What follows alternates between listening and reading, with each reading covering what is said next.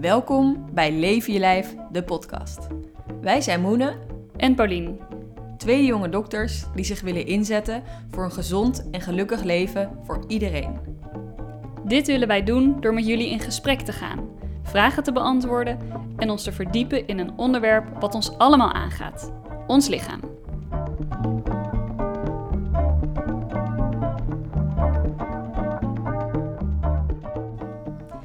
Vandaag gaan we het hebben over voeding. Een onderwerp waar je uren over zou kunnen praten en waar honderden verschillende meningen over zijn en verschillende diëten die ook aan trend onderhevig zijn. Uh, en soms zie je eigenlijk door de bomen het bos niet meer, omdat er zoveel verschillende meningen zijn. Maar vandaag gaan we wat dieper in op wat gezonde voeding nou precies is. En vandaag hebben we te gast Jaap Seidel. Uh, jij bent hoogleraar voeding en gezondheid aan de Vrije Universiteit van Amsterdam. Welkom. Dankjewel. Waar hou jij je precies mee bezig, Jaap?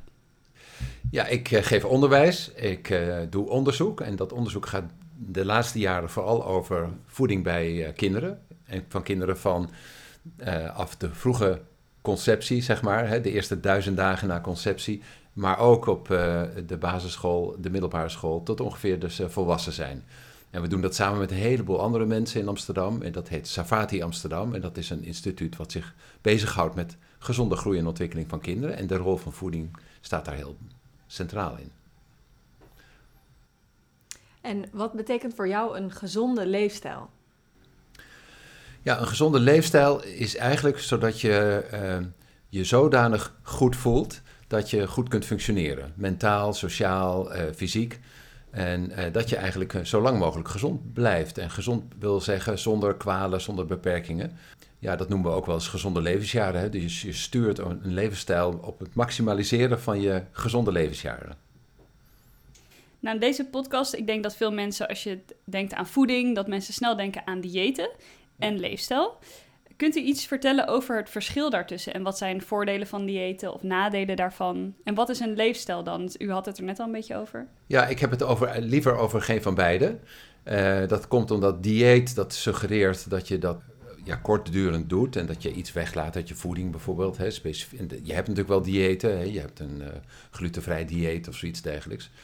Uh, maar als we het hebben over gezonde leefstijl, dan hebben we het eigenlijk over een gezond voedingspatroon. Dat wil zeggen dat je iets, dat je een voedingspatroon hebt, wat bestaat uit allerlei soorten van voedingsmiddelen en verschillende dagen van de week en verschillende seizoenen, maar die uiteindelijk leiden tot ja, het, het minimaal risico op allerlei ziektes en uh, ellende en op zo goed mogelijke kwaliteit van leven.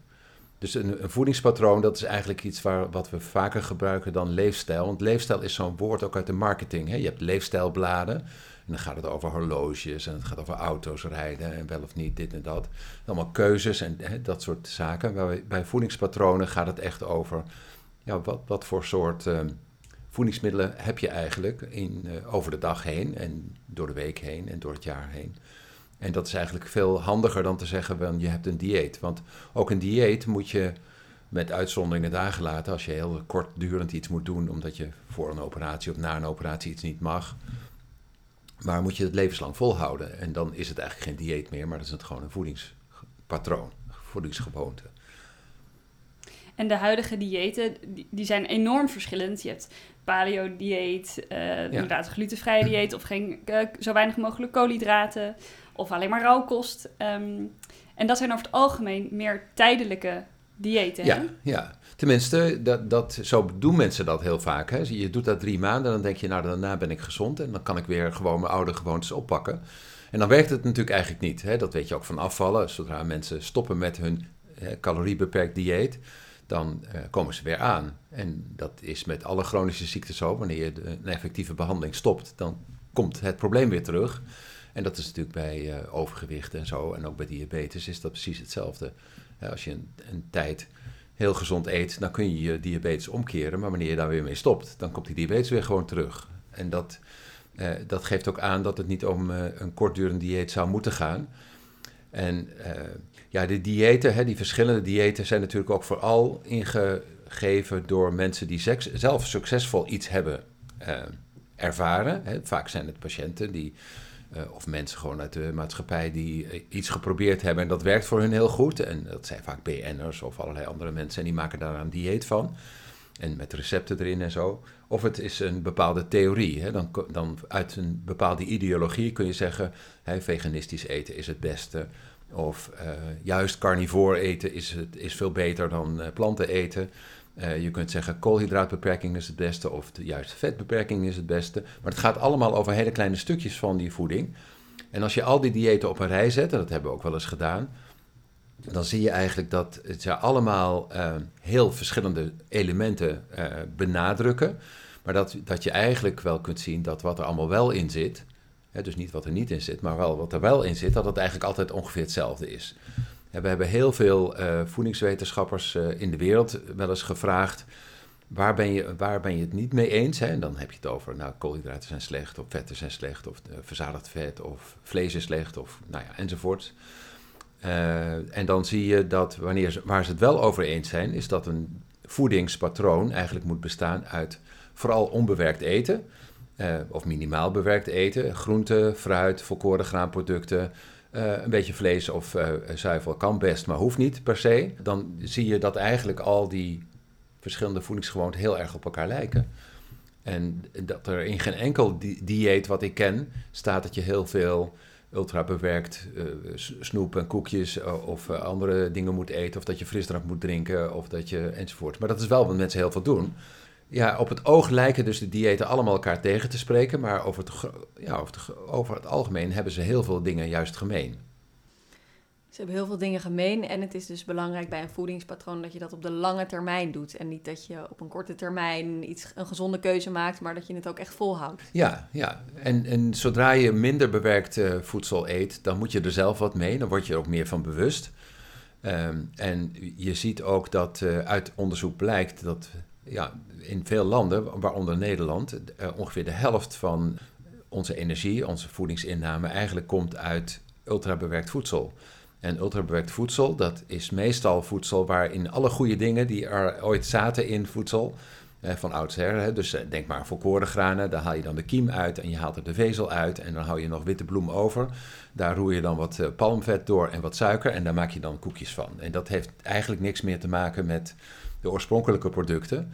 En dan, om het goed te kunnen houden, stop je er ook nog een heleboel smaakversterkers in, antioxidanten en hè, broodverbeteraars als het over brood gaat en dat soort zaken. Soms wel hè, gewoon wit brood uit de supermarkt, daar zitten 21, 22 ingrediënten in. Maar de voedingswaarde is eigenlijk vrijwel nihil. Het is eigenlijk alleen maar zetmeel. En alleen maar zetmeel zonder voedingsstoffen betekent dat je eigenlijk alleen maar glucose binnenkrijgt. En dat is eigenlijk net zoiets als ja, glucosesiroop drinken, maar dan in vaste vorm. dus dat ultrabewerkt voedsel is meestal uh, zodanig bewerkt dat het optimaal overeten stimuleert, namelijk qua smaak en gemak en, en eetsnelheid en al dat soort zaken, energiedicht. En dat ja, alle goede dingen die er van oorsprong in zitten, dat die daar eigenlijk allemaal uit zijn gehaald. En als ik daar met mensen over praat, zeggen ze ja, maar dat is alleen maar snoep en koek en dat, is maar heel, dat komt maar heel weinig voor. Nee, dat is dus de helft van wat wij eten. En als je die weg zou laten en zou vervangen door meer groente, fruit, volkoren graanproducten enzovoorts, dan zou je hè, veel, veel gezonder zijn. Ja, want hoe doe je dat dan? Dus je gaat naar de supermarkt en wat kies je wel uit en wat niet? Eigenlijk komt het er vooral ja. neer dat je dus veel onbewerkt voedsel moet Ja, kopen. kijk, meestal, bijna alle supermarkten zijn zo ingedeeld dat als je langs de, de ingang kom je bij de groenten en dan als je langs de randen uh, loopt, dan kom je langs al bijna onbewerkt of minimaal bewerkt voedsel. En in het midden staan al die uh, de, de reepjes, de toetjes, de, uh, de koekjes, de uh, nou ja, drankjes enzovoort. Die je eigenlijk zou moeten laten staan. dus over het algemeen kun je het beste gewoon langs de buitenkant van de supermarkten lopen. Nou, dat is goed advies. Want ik denk dat het voor veel mensen toch nog best lastig is wat nou bewerkt en onbewerkt is. Ja. In een aantal gevallen is dat heel duidelijk. Dus een appel is vrij onbewerkt voedsel. Ja, ja. Mits wat uh, bestrijdingsmiddelen, pesticiden en dergelijke. Maar dat is een product zoals ja, je dat in de natuur ongeveer vindt. Maar hoe zit dat bijvoorbeeld met uh, pasta of brood? Ja, nou dat ligt er een beetje aan. Hè. Je kunt brood bakken uit, met uh, twee of drie ingrediënten. Namelijk je hebt meel, je hebt water en je hebt een beetje gist. En dat is het eigenlijk, een beetje zout, snufje zout nog erbij. Maar dat is hè, dus maximaal vier ingrediënten en daar kun je een brood mee bakken. Wat ik net zei, als je dat witbrood uit de supermarkt eet, dat kun je dan ten eerste kun je dat twee maanden goed houden of zo. En dan, beschimmelt niet, want er zit van allerlei chemicaliën in om het goed te houden. Maar het is dus ontdaan van de vezel en van de vitamines, mineralen enzovoort die erin zitten. en ehm, ja, daar zitten dus zoveel bewerkingsstappen tussen. Tussen als je tussen zeg maar volkoren zuurdezenbrood, als je dat zelf zou maken, en dat bewerkte brood uit de supermarkt. Uh, ja, daar zitten zoveel stappen tussen dat je, dat, dat, je niet kunt zeggen brood is bewerkt of onbewerkt, maar dat er gradaties zijn van bewerking. Net zoals dat je van tomaten kun je tomatenpuree maken, dan, dat is nauwelijks bewerkt.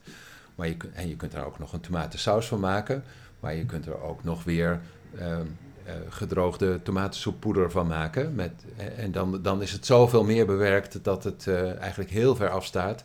En je eigenlijk ook het producten niet meer in het, kunt herkennen. Dus meestal zitten daar heel veel ingrediënten in die goedkoop worden gemaakt. Dus uh, goedkope vetten, zoals palmvet en dat soort uh, zaken. Die komen uit, uh, uit Azië, kosten bijna niks. veel suiker, kost ook bijna niks. maakt het ook allemaal lekker als je dat gecombineerd hebt.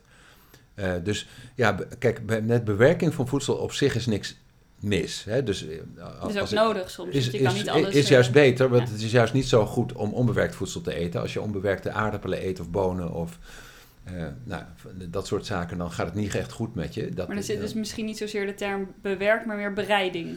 Ja, maar ja, ja, het is maar wat je noemt. Dat is ook bewerking. Hè? Dus de koken is ook be ja. bewerken van voedsel. Maar op een bepaald moment wordt het industrieel en wordt het massaal en dan worden er allerlei ingrediënten uitgehaald en dingen weer ingevoerd. En ja, het doel daarvan is vooral om mensen te verleiden om daar veel van te eten. En, um, en het heel erg lekker te maken, grote porties, lage prijzen, uh, altijd in aanbieding, eh, dat, dat soort zaken. En daarom uh, eten zoveel mensen van dat ultrabewerkt voedsel. En, en het is dus niet zo dat bewerkt voedsel op zich verkeerd is. Maar er is een gradatie van sterker bewerkt, nog sterker bewerkt, tot je op een bepaald moment kunt zeggen het is ultra bewerkt. De supermarkt ligt daar vol mee. Hè? Ongeveer 70 tot 80 procent van wat in de supermarkt ligt, eh, zijn producten die ultra bewerkt zijn en niet in de schijf van 5 staan. En sterker nog, 90 procent van de aanbiedingen in de supermarkt zijn voor die producten. Uh, altijd twee voor één of drie voor één. En in de bonus of in de, nou ja, enzovoort. In het krantje staan met een couponnetje en dat soort dingen. Dat zijn altijd die uh, producten. Dat zijn ook de producten die uh, in de schoolkantine verkocht worden. Die onderweg op het station iets wil kopen. Dan is dat ook dat ultrabewerkt voedsel. Als je naar de sportkantines gaat, als je naar het ziekenhuis gaat, vaak ook. Gang of in de automaten of waar dan ook, is het ook meestal dat ultrabewerkt voedsel. En, en, dus eigenlijk worden we voortdurend omringd door allerlei verleidingen. Zeker als het om impulsen aankopen gaat. Hè, dat wil zeggen, je hebt trek en je moet wat eten. En dan heb je liefst iets lekkers, iets uh, goedkoops en iets kant-en-klaars... wat je meteen kunt opeten. En dat is per definitie eigenlijk bijna niet goed voor ons. Hè. Dus dat is, dat is waarom wij in Nederland zo massaal eigenlijk ongezond eten, ongemerkt. Want de meeste mensen weten best wat gezond eten is ongeveer. Iedereen kent wel een beetje de schijf van vijf in de richting. En snappen ook best dat je niet te veel gefrituurde hapjes moet eten en veel uh, frisdrank moet drinken en dat soort zaken. Maar we doen het wel, omdat het overal zeg maar de standaardkeuze is. is heel groot. Ja. En uh, nou, het, zou, het is natuurlijk best logisch dat je zegt, nou, mijn advies is dat iedereen gewoon alleen de onbewerkte producten koopt. Je maakt je eigen brood, je, je maakt alles zelf, maar dat, is niet voor iedereen haalbaar natuurlijk. Nee, dus maar dat is ook niet wat ik bedoel. Met, ik zei ook al, met bewerking is niet zoveel mis. Hè? Dus als je iemand anders laat koken voor je met een groenteschotel of je maakt een salade of wat dan ook, dan is het natuurlijk dat helemaal prima. Dan maakt, maakt het echt niet, uh, zelf de courgettes snijden maakt het echt niet gezonder dan wanneer iemand anders dat doet. Uh, dus dat is natuurlijk niet, niet, de bedoeling. En het is ook zeker wel zo dat we in onze samenleving behoefte hebben aan snel, klaar, gemakkelijk. En, uh, maar, maar het is meestal nu default ongezond en je zou het eigenlijk default gezond willen hebben. Uh, maar de gezonde keuze is bijna altijd de duurdere keuze. Ja, juist voor heel veel mensen niet, niet bereikbaar. Eh, dus daar zouden we veel meer moeten inzetten. Ik ben ook helemaal niet tegen uh, kant-en-klaar producten of wat dan ook. Hè. In de supermarkt kun je dat prima kopen. Ik doe het zelf ook heel vaak, ook bij gebrek aan tijd. En, uh, en dan is het ook helemaal prima. Maar als je met een hongerige maag door de supermarkt loopt en je denkt, nou ik wil iets lekkers zet, vets en zoets of zout of wat dan ook. Dan, ja, dan zit je bijna altijd met de verkeerde keuze.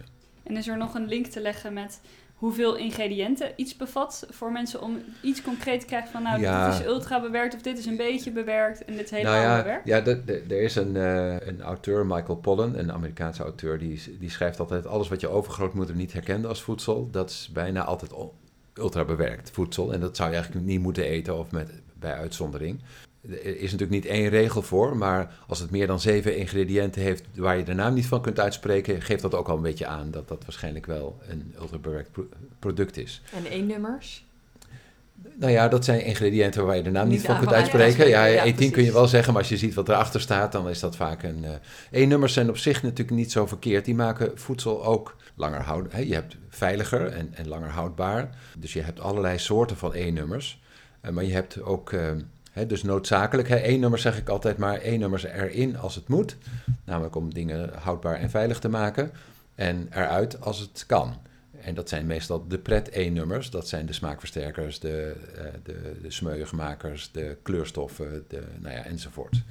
En die, ja, die maken eigenlijk alleen maar voedsel aantrekkelijker en stimuleer je dus om er veel van te eten. En dat is, eh, dat is dan onnodig.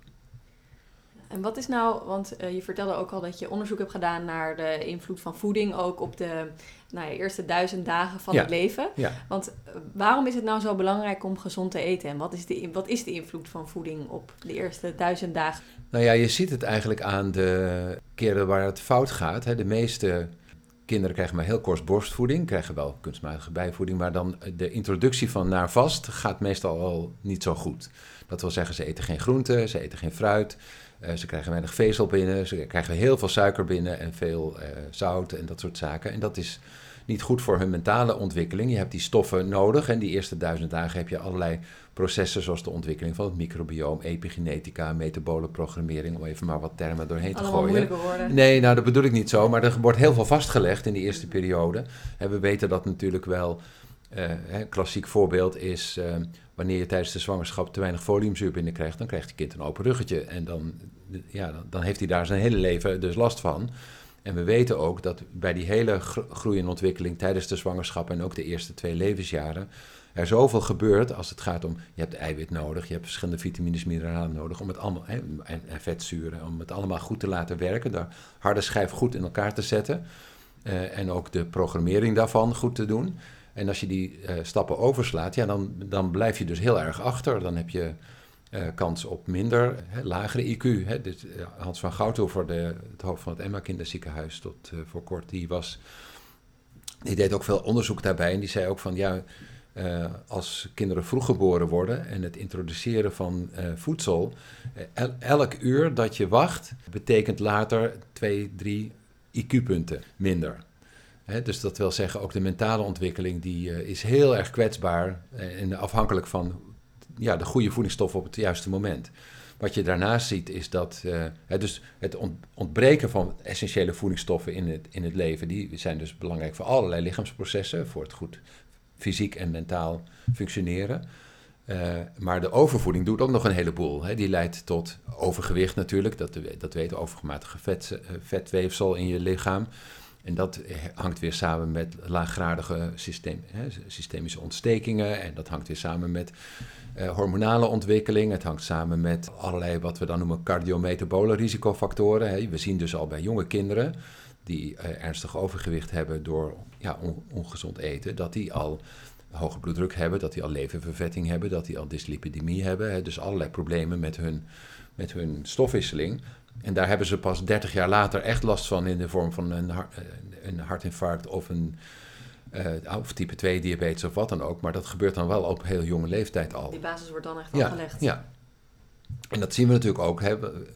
Er zijn heel veel eh, mensen die zeggen: ja, maar Nederland is toch best gezond, want we worden best wel oud. Maar we hebben de helft, meer dan de helft van de Nederlanders heeft overgewicht. Eh, een groot deel daarvan heeft obesitas. En er zijn 1,3 miljoen mensen met type 2 diabetes. Zijn ongeveer 4 à 5 miljoen mensen met hoge bloeddruk. Er zijn ongeveer 2,5 miljoen mensen met een te hoog cholesterolgehalte. En dat zijn natuurlijk allemaal dingen die gerelateerd zijn aan, aan voeding. Je ziet aan de andere kant ook wel dat eh, onze levensverwachting nog steeds stijgt, hoewel die nu aan het stokken is. Hè, maar die ongeveer 82 of zo is het nu. Maar dat het aantal gezonde levensjaren neemt niet toe. Hè. Dus dat wil zeggen dat uh, de meeste mensen gemiddeld zo'n 15 jaar in ongezondheid leven. En dat zijn eigenlijk allemaal, je kunt heel lang, oud, heel lang leven en nog relatief gezond blijven uh, met type 2 diabetes. Vanwege de goede zorg en de medicatie en de behandeling en de begeleiding en al dat soort zaken. Dat zijn natuurlijk ook hele dure dingen. En er is medicatie voor cholesterol en voor bloeddruk enzovoorts. Dus dat kan allemaal wel. Maar je had dat ook kunnen voorkomen door een gezonde voeding. Ook in het latere leven, dus niet alleen in de eerste duizend dagen, heeft je voeding enorme invloed op je gezonde levensjaren. Ja, niet, niet eens per se dan, nou dat kan ook op je levensduur, maar ook op je echt je gezonde levensjaren. Ja, ja dat, dat is uh, absoluut zo. En je ziet ook die gezondheidsverschillen tussen in Nederland. Hè. Dus als je in Amsterdam kijkt, dan zie je dat in het centrum mensen uh, ongeveer zes jaar langer leven dan net buiten de ring, hè, in, in Nieuw-West bijvoorbeeld. Uh, maar dat uh, de mensen in Nieuw-West wel 15 jaar eerder al ziektes krijgen. 15 tot 20 jaar eerder dan in, in het centrum. Dus ze hebben een, en een korter leven, maar een veel langer periode daarin, waarin ze ongezond zijn. En dat zijn dus bijna allemaal die, wat we noemen chronische welvaartsziekten, zoals diabetes, kanker, hart- en vaatziekten enzovoort. Die allemaal voor een heel groot gedeelte samenhangen met bewegen, voeding, stress en al dat soort zaken. Nou, we hebben het net al even gehad over bewerkte voeding en onbewerkte voeding. Ik weet nog, toen u ons een college gaf, heeft u een piramide laten zien. Ja. Over welke voedingsmiddelen nou de meeste gezondheidswinst opleveren. Ja. Ik wist wel dat volkorenproducten erg belangrijk waren, maar was toch verrast dat die helemaal bovenaan staan. Ja, ja en, maar het kan ook wel zonder die volkoren producten hoor. Dat is in onze samenleving zo. Hè? Omdat uh, de voedingsstoffen die we binnenkrijgen en de energie die we binnenkrijgen... wij zijn een, nogal broodetend land. Hè, de, het ontbijt is meestal brood, de lunch is meestal brood... en dan wordt er tussendoor ook nog wel wat uh, uh, graanproducten gegeten... En, uh, S'avonds heb je natuurlijk pasta en je hebt rijst enzovoort. En dan kun je beter de volkoren variant. Dus het is bij ons een heel belangrijke onderdeel van, onderdeel ons, van ons voedingspatroon. Ja. He, maar je kunt ook naar landen kijken waar ze vooral veel groente eten en, uh, en, en, noten en zaden en dat soort zaken. Die weinig brood eten en die doen het ook heel goed. Hè. Dan ja. is die piramide weer een beetje anders. Dus voor in maar, Nederland geldt Maar in Nederland is het zo dat uh, ja, de basis is eigenlijk die schijf van vijf. Hè. Dus... Volkoren graanproducten en peulvruchten, en noten, uh, groente, fruit, weet je, dat soort uh, zaken. Dat is eigenlijk de basis voor een gezond voedingspatroon.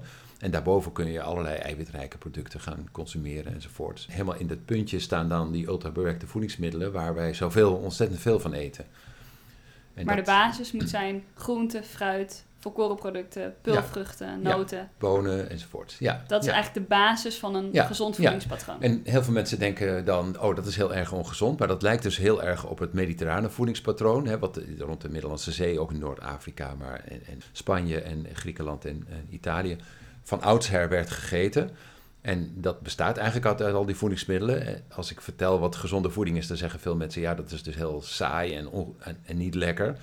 En dan vraag ik altijd wanneer ze voor het laatst in Italië op vakantie zijn geweest in een dorpje en daar heerlijk gegeten hebben. En dan vertellen ze eigenlijk dat ze precies dat, dat hebben gegeten. Uh, en dan is het dus helemaal niet saai en, uh, en niet lekker. Dan is het juist het lekkerste wat ze dat jaar ongeveer gegeten hebben. En dat, dat kun je dus ook maken. Dan, maar dan heb je dus of iemand nodig die het voor je maakt. Dat wil zeggen hè, de supermarkt die het uh, kant-en-klaar aanbiedt. Of een, een traiteur of wat dan ook. of je maakt het zelf. En dat het heel veel tijd en, en, geld en energie kost, dat is ook niet zo. Hè? We, je kunt makkelijk laten zien dat je voor weinig uh, geld, uh, 2 euro per persoon ongeveer, in 20 minuten met dat onbewerkte voedsel best een hele lekkere gezonde maaltijd kunt maken. En dat is niet heel veel meer dan iets opwarmen in de oven wat kant-en-klaar is.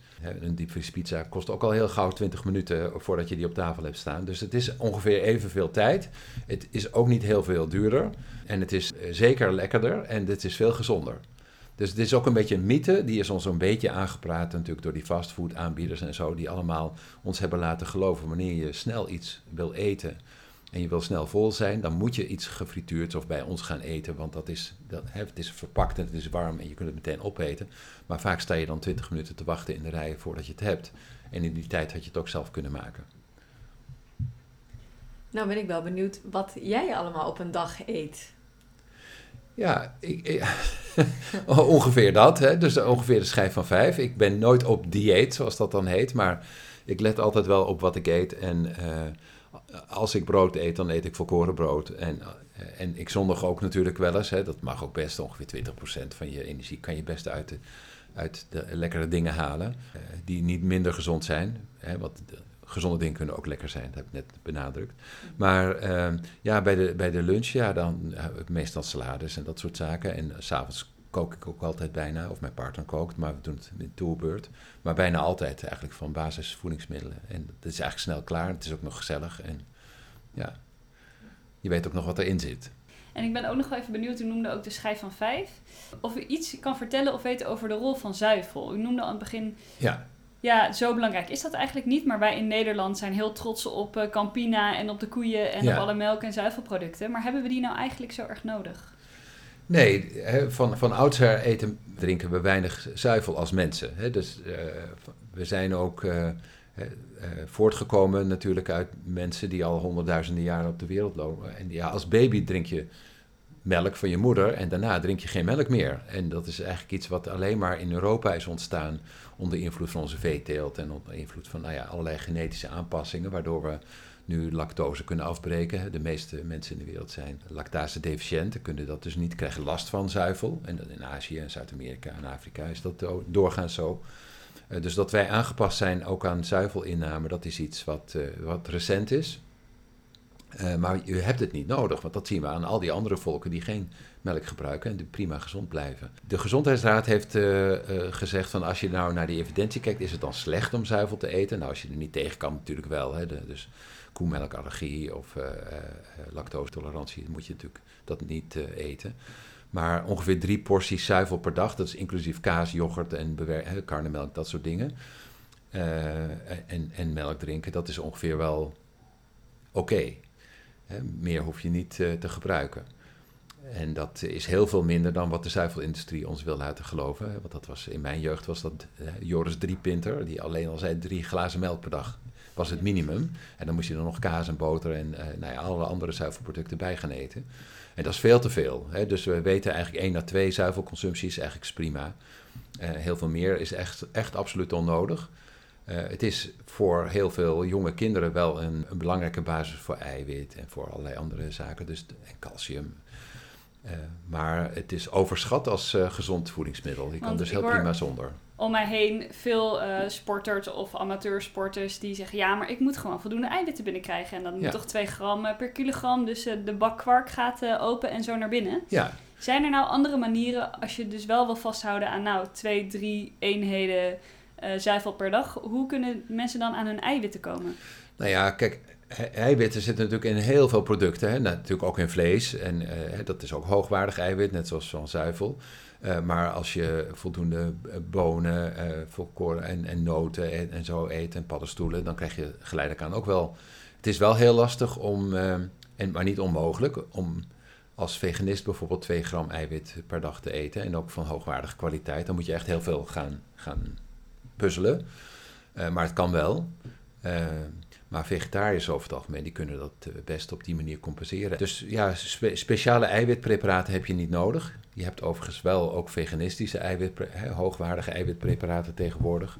En je hebt allerlei shakes, eiwitshakes en dat soort dingen. Maar kwark is natuurlijk ook prima. Hè, dus dat hoort ook bij die zuivelproducten. Die wat betreft verzadiging en wat betreft eiwitkwaliteit en dat soort zaken. zeker wedijveren met al die dure shakes. Ja. En hoe sta je tegenover vlees? Want je noemde net al even, in vlees zit natuurlijk ook eiwit. Maar hebben we vlees nou eigenlijk echt nodig? Uh, nou, vlees heeft een, heeft een, een duurzaamheidsprobleem en dierenwelzijn en biodiversiteitsimpact. Uh, dus heel veel van onze landbouwgrond, water enzovoort en, en natuurlijke bronnen gaan op aan dat produceren van die grote hoeveelheden vlees. We zijn uh, van oudsher omnivoren, hè, geen melkdrinkers, maar wel omnivoren. Dus ja, vlees past wel in onze uh, fysiologie, dus dat is ook niet ongezond. Uh, maar wat je natuurlijk vaak ziet, is net zoals met dat ultrabewerkt voedsel, dat er met dat vlees ook weer zo geknutseld wordt aan, aan vleeswaren enzovoort, met zout aan toegevoegd en allerlei dingen aan geprepareerd, zodat het eigenlijk niet meer lijkt op vlees, maar wel nog steeds als vleeswaren wordt verkocht. En daar moet je niet te veel van eten. Dus de gezondheidsraad zegt ongeveer 500 gram, dat is, hè, meer heb je echt niet nodig. Waarvan 300 gram rood vlees maximaal. Uh, maar minder, met minder kan het ook. Hè. Dus vegetariërs doen het over het algemeen helemaal prima. Uh, en die zijn meestal veel gezonder dan de gemiddelde Nederlander. En die 500 gram is dat per? Week. Per, week. Ja. ja. sorry, ja, niet per dag. Nee. Ja. Ja. dat denken Argentijnen dan. Uh, ja. Maar op, als je echt kijkt naar de duurzaamheid, dan moet je het eigenlijk gewoon niet doen, hè? Nee, nee, dus veel minder vlees eten, dat zegt ook de, de Gezondheidsraad, is dat je geleidelijk aan moet gaan naar vervanging van dierlijke eiwitbronnen naar meer plantaardige. Uh, dat is goed voor milieu en, en, dierenwelzijn en ook goed voor de gezondheid. In ieder geval gaat het niet ten koste van de gezondheid. En uh, wij eten in Nederland eigenlijk veel te veel vlees, veel, veel meer vlees dan we nodig hebben. En als de hele wereld straks met 10 miljard mensen zoveel vlees zou willen eten als Nederland, dan heb je drie planeten nodig. En dat kan dus ook niet. Hè. Dus het is uh, eigenlijk ook niet meer een kwestie van geloof je er nou wel in of geloof je er nou niet in. Het kan gewoon niet. Uh, dus ja, we moeten echt toe naar heel veel minder vlees. Uh, en er is ook een commissie geweest die heeft uitgerekend wat kunnen we dan wel eten met minimale impact op milieu, dierenwelzijn, klimaatverandering en gezondheid. En dan kom je er ongeveer uit dat Nederlanders twee keer zoveel groente en fruit moeten eten als we nu eten. Meer dan halvering van de zuivel- en vleesconsumptie. En dat betekent dus een drastische verandering. Uh, en dat hoorde ik al toen ik studeerde in de jaren 70 van de vorige eeuw, dat dat zou moeten omdat het urgent is. En uh, maar nu is het zo, wanneer moet dat dan gebeuren? Ja, ongeveer 2030. Weet je, dus het is best wel urgent dat we dat doen. Want hoe, hoe doe je dat inderdaad? Het is natuurlijk veel makkelijker gezegd dan gedaan dat je je, je voedingspatroon ja. gaat aanpassen. Ja. Uh, maar hoe begin je daaraan en hoe hou je dat vol? Ja, voor de meeste mensen is zo'n ommezwaai naar uh, uh, bonen, pulvruchten en volkoren producten is een hele grote stap. Dus, maar je kunt gelukkig nu in de supermarkt heel veel vleesvervangers krijgen die er net zo lekker uitzien als de, de, de vleeswaren, zeg maar. Hè, dus, uh, die ook snel klaar zijn. Uh, dus die ook dat gemak hebben. Ze zijn niet altijd gezond. En dan moet je even opletten waar ze, wat er allemaal in zit en wat er niet in zit. En ook weer heel bewerkt zijn. Ja, ze zijn vaak wel bewerkt. En, en, en sommige worden vitamine B12 toegevoegd en ijzer. En, en wat vitamines aan toegevoegd. En kijken ze ook goed naar de hoeveelheid zout en dat soort uh, zaken. Dus je moet er wel een beetje op letten. Maar je kunt dus heel goed nu vleesvervangers eten. Uh, en dan is de overstap ook makkelijker. Hè? Als het toch nog steeds even gemakkelijk is en lekker is en, en je herkent het nog als, uh, als wat je vroeger had, dan is die stap een stuk makkelijker. Dus ik zie die vleesvervangers als een meer soort tussenfase. Want als we overstappen naar alleen maar dat ultrabewerkte vegetarische vleeswaren, dan schieten we qua gezondheid, zout en, en verzadigd vet enzovoort niet zo heel erg veel op. Waar, waarvan we weten dat het goed werkt op de gezondheid is een, uh, wat mooi in het Engels heet, een whole food plant-based diet. Dus dat wil zeggen volledige intacte voedingsmiddelen en niet zozeer ultrabewerkt voedsel waar weer allerlei dingen uit en uh, gehaald zijn en toegevoegd zijn. En dus als je al uh, gewend bent aan een bepaald voedingspatroon, is het dus eigenlijk het makkelijkst om dat geleidelijk aan te gaan veranderen. Niet van de een op de andere dag. Nee, da daarom stoppen heel veel mensen ook met hun dieet, omdat het zo'n drastische ommezwaai is die niet past in hun, in hun werkschema. Ze moeten zo drastisch hun uh, voeding aanpassen dat het heel veel tijd en moeite uh, kost. En dan stop je er heel snel mee. Als je als elke keer in een gezelschap, of nou thuis is met je gezin aan tafel, anders aan het eten bent dan de rest. Of mensen gaat opdringen dat ze net zou gaan eten, dan heb je heel veel weerstand. En dat is natuurlijk heel lastig. Ja, je ziet eigenlijk nu ook, doordat de voedselprijzen nu zo ontzettend stijgen, dat mensen ook weer heel snel gaan naar de goedkope inferieur uh, kant-en-klaar hap. Uh, en dat die, uh, ja, dat onbewerkte, dat is eigenlijk veel duurder. En ja, mensen kijken nu heel erg goed ook naar wat het voedsel kost. En dan ga je toch weer gauw naar de diepvriespizza. Maar het is dus ook mogelijk om gezond, ja, ja, uh, absoluut. Ja, goedkope ja. eten te eten. Ja, dat kan zeker. Maar dan moet je wel kennis en vaardigheden hebben en de tijd hebben om het te doen. Om het te leren in ieder geval.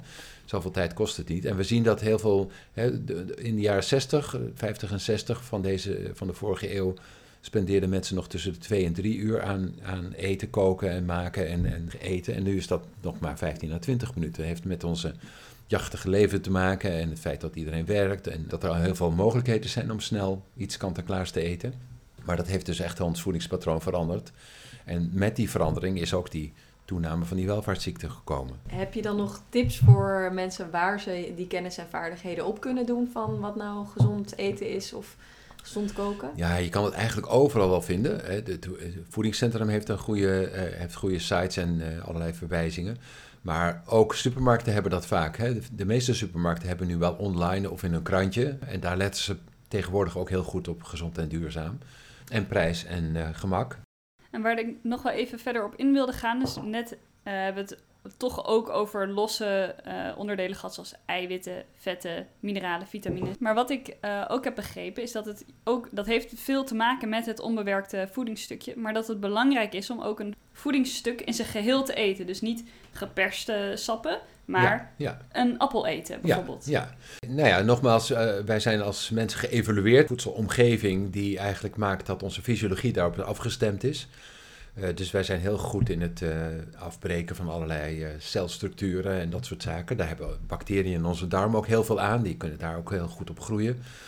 En wanneer je dat allemaal door de industrie laat doen, dan, ja, dan e-, eet je dus, sla je een heel stuk van de spijsvertering eigenlijk over. Hè? Dus het is kant-en-klaar vloeibaar of wat dan ook. Helemaal bewerkt, alle vezels eruit gehaald. En wat je over het algemeen ziet, is dat die bewerking of de matrix eigenlijk ook heel erg beïnvloedt hoeveel je bijvoorbeeld ervan eet. En gewoon een eenvoudig voorbeeld is uh, een kilo druiven. Als je een kilo druiven moet opeten, dan zijn mensen daar gemiddeld zo'n 40 minuten mee bezig. En zitten ze echt aan het einde van die kilo druiven helemaal vol en willen ze de hele dag niks meer eten en kunnen ze geen druiven meer zien. Als je die kilo druiven perst en je maakt er druivensap van, dan ben je in 20 seconden heb je die druiven ook opgedronken. Uh, maar er zit evenveel suiker, evenveel calorieën in enzovoort. Hè. Het zijn evenveel druiven geweest. Maar de vorm waarin het gemaakt is, maakt dus heel veel uit voor je lichaam. Hè. In, in de laatste instantie, die druivensap, zorgt dus voor een hele grote glucosepiek. Uh, waardoor je veel insuline gaat maken. Je hebt ook sneller weer honger. je zit niet zo gauw vol. Je hebt heel veel snel energie opgenomen. Je verzadigingsgevoel wordt nauwelijks aangesproken. Uh, en dat betekent dus dat je niet zozeer moet kijken naar grammen suiker en naar uh, kilocalorieën, maar dat je veel meer moet kijken waar, waar zit het in verpakt. En hoe meer het verpakt zit in natuurlijke uh, omstandigheden, hoe lager de energiedichtheid, eetsnelheid, hoe meer je maag-darmstelsel ook aan het werk moet, hoe meer de bacteriën ook wat te, te doen hebben. En daar gunstige dingetjes van maken, zoals kortketenige vetzuren en zo, die goed zijn voor ons brein en voor ons lichaam.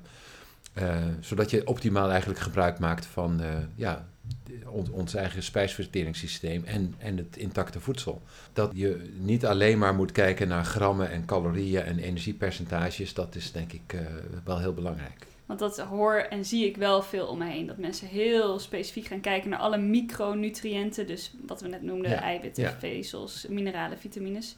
Maar dat je eigenlijk meer moet kijken naar het totale product in zijn geheel eten. En ook als je hier in Amsterdam naar een hippe sportschool gaat, dan krijg je overal een shot van dit en een shake van dat. Ja. Maar dat is dus eigenlijk ook bewerkt voedsel ja, ja, in die zin. Omdat je er de structuur, hoe moleculen eigenlijk met elkaar verbonden zijn, die maak je toch voor een deel kapot. Ja, er zijn natuurlijk wel van, hey, je kunt een soort astronautenvoedsel maken waarin alle vitamines, mineralen zitten in optimale hoeveelheid voor jou afgepast. En dat drink je dan heel snel op.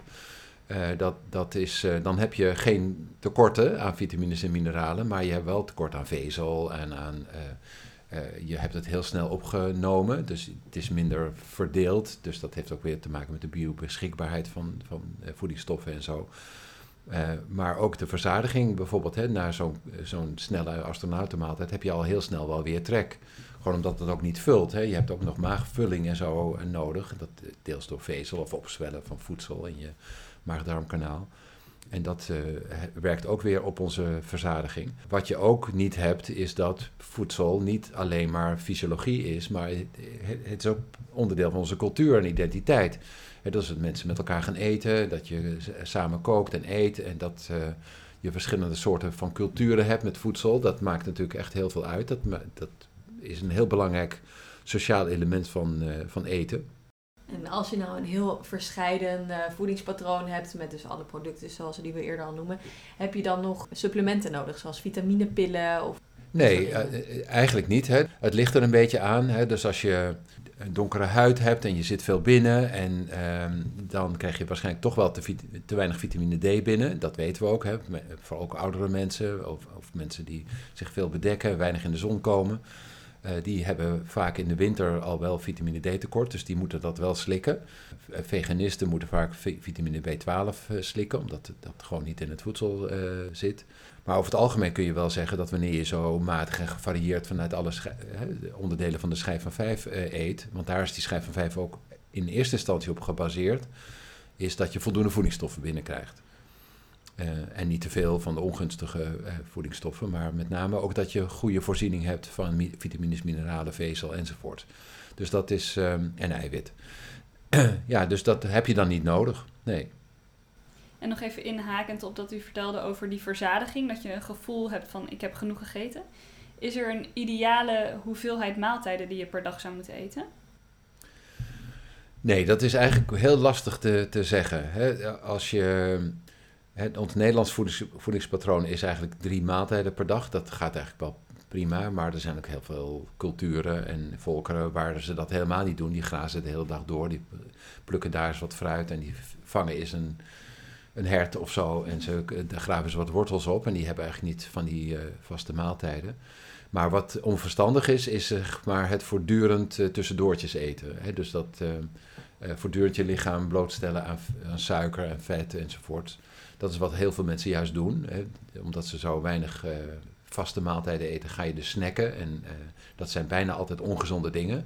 En dat is onverstandig dus het is makkelijker om een gezond voedingspatroon te hebben wanneer je echt zegt: ik ga gewoon ontbijten en ik ga lunchen en ik ga avondeten. En ik doe dat met zorg, ik doe het aan tafel en ik doe het met mensen. En ik zorg zoveel mogelijk dat ik daar zelf invloed op heb wat, hoe, hoe dat eten bereid wordt. Uh, dan, ja, dan heb je het makkelijkste wat betreft verzadiging. Maar ehm, je kunt eigenlijk niet zeggen van het zoveel maaltijden is optimaal, want dat hangt er natuurlijk heel erg van af. Wat je dan eet en hoeveel je daarvan eet. Ja. En heeft u nog uh, adviezen of ideeën als mensen bijvoorbeeld veel overgewicht hebben en zeggen ik wil ook echt graag wat afvallen? Ja. Is het, blijft het advies dan gewoon waar we het nu al de hele tijd over hebben, onbewerkt voedsel eten? Of zegt u nou, dan, kijk, uiteindelijk moet je minder calorieën innemen dan je verbrandt om gewicht te verliezen. Ja, ja. Maar je wil natuurlijk een duurzame ja, uh, gedragsverandering. gedragsverandering. Ja, ja. Heeft u daar nog adviezen voor? Ja, nou ja, wat we in ieder geval weten wat niet werkt, is heel streng op dieet gaan. Omdat mensen, dat, dat helpt wel tijdelijk. Omdat als je een tijdje niet eet, dan, ja, dan eet je, ja, dan val je af. Uh, maar bijna niemand houdt dat vol. Hè. Dus ongeveer 85% van de mensen die daaraan begint, die is na een jaar weer even zwaar als die daarvoor was. Dus voor sommige mensen werkt het een beetje, maar, uh, maar niet heel erg veel. Maar meestal is het zo dat je, als je geleidelijk aan je voedingspatronen gaat veranderen, je, je gaat meer uh, opletten wat je eet en je hebt vaste maaltijden, je maakt ook die maaltijden zelf enzovoort. Dan val je eigenlijk ook wel vanzelf af. Dus dat is, uh, en dan gaat het geleidelijk en dan ben je eigenlijk nieuwe voedingsgewoonten aan het vormen. En die kun je dan ook langdurig volhouden. Dus het gaat eigenlijk uh, niet zozeer over hoe kan ik zo snel mogelijk veel afvallen, maar hoe kan ik eigenlijk mijn voedingsgewoonten zodanig aanpassen dat ik gezonder eet. En dat ik geleidelijk aan wat afval, maar dat ik wel daar een nieuwe leefstijl stijl of voedingspatroon van overhoud, wat ik gewoon de rest van mijn leven graag wil doen. doen. En dat past binnen mijn sociale leven, bij mijn, economische toestand, de hoeveelheid tijd die ik heb, enzovoort. Ja, dus eigenlijk blijft het advies hetzelfde. Ja, grotendeels wel. Ja. ja. ja. We hebben natuurlijk heel veel besproken. Dus eigenlijk in de basis, wat we zeggen is, er zijn heel veel verschillende diëten. Maar ze hebben ook wel weer heel veel overeenkomsten. Ja. Eigenlijk in de basis. En dat is ook het advies voor iedereen van eet onbewerkt. Dus voedingsmiddelen zoals je ze bij wijze van spreken in de natuur zou vinden. Ja. Eet niet te veel. Zorg maar wel voor een verzadigd gevoel. Um, en focus je dus niet te veel op micronutriënten, op gewichtsverlies, maar focus je op een gezonde voedingspatroon aanleren. Ja, en dat is ook zo. En er is dus ook niet één voedingspatroon wat uh, beter is dan alle andere. Er zijn heel veel manieren om de, ja, gezond te eten. Uh, dus het is ook niet zo dat uh, je per se allemaal hetzelfde moet gaan eten. Maar er zijn heel veel variaties mogelijk. En besteed eigenlijk ook aandacht aan wat je eet. Dat ja. denk ik ook wel een kernboodschap. Zeker, zeker, ja. Nou, dan vragen we altijd als laatste vraag nog... wat is jouw geheim voor een gezond en gelukkig leven? Ja, nou dat is ook vooral wel het relativeren van de obsessie, zeg maar, niet hebben met gezond leven. Want dat, dat leidt weer tot allerlei stress en gedoe. Zie ik zelf als uh, mijn belangrijkste boodschap is, je relativeert ook wel heel veel dingen. Dus zolang je gezond bezig bent, dan is het eigenlijk wel prima. Je hoeft niet nog veel verder te gaan. Ik zit in zo'n WhatsApp-groep met uh, artsen, die, uh, arts en leefstijl. En die schreven laatst op wat ze voor een ontbijt aten. Dat waren echt heel ingewikkelde dingen. Maar het zag er eigenlijk allemaal uit als een beetje... Iemand beschreef het als wat de kat uitspuugt, zeg maar zeggen. en, En ja, maar het was allemaal heel afgemeten en er zat dan een lijnzaad bij en er zat dit bij en dit met dat en dan zoveel gram zus en zo. En dan en nog wat uh, kortketenige vetzuurdrankjes er doorheen en dat, dat soort dingen. Ja, dat gaat mij veel te ver. Hè? Dus gewoon eten met plezier en ook juist met smaak. dat is denk ik het belangrijkste. Nou, goede tip, denk ik. Heel erg bedankt. Graag gedaan.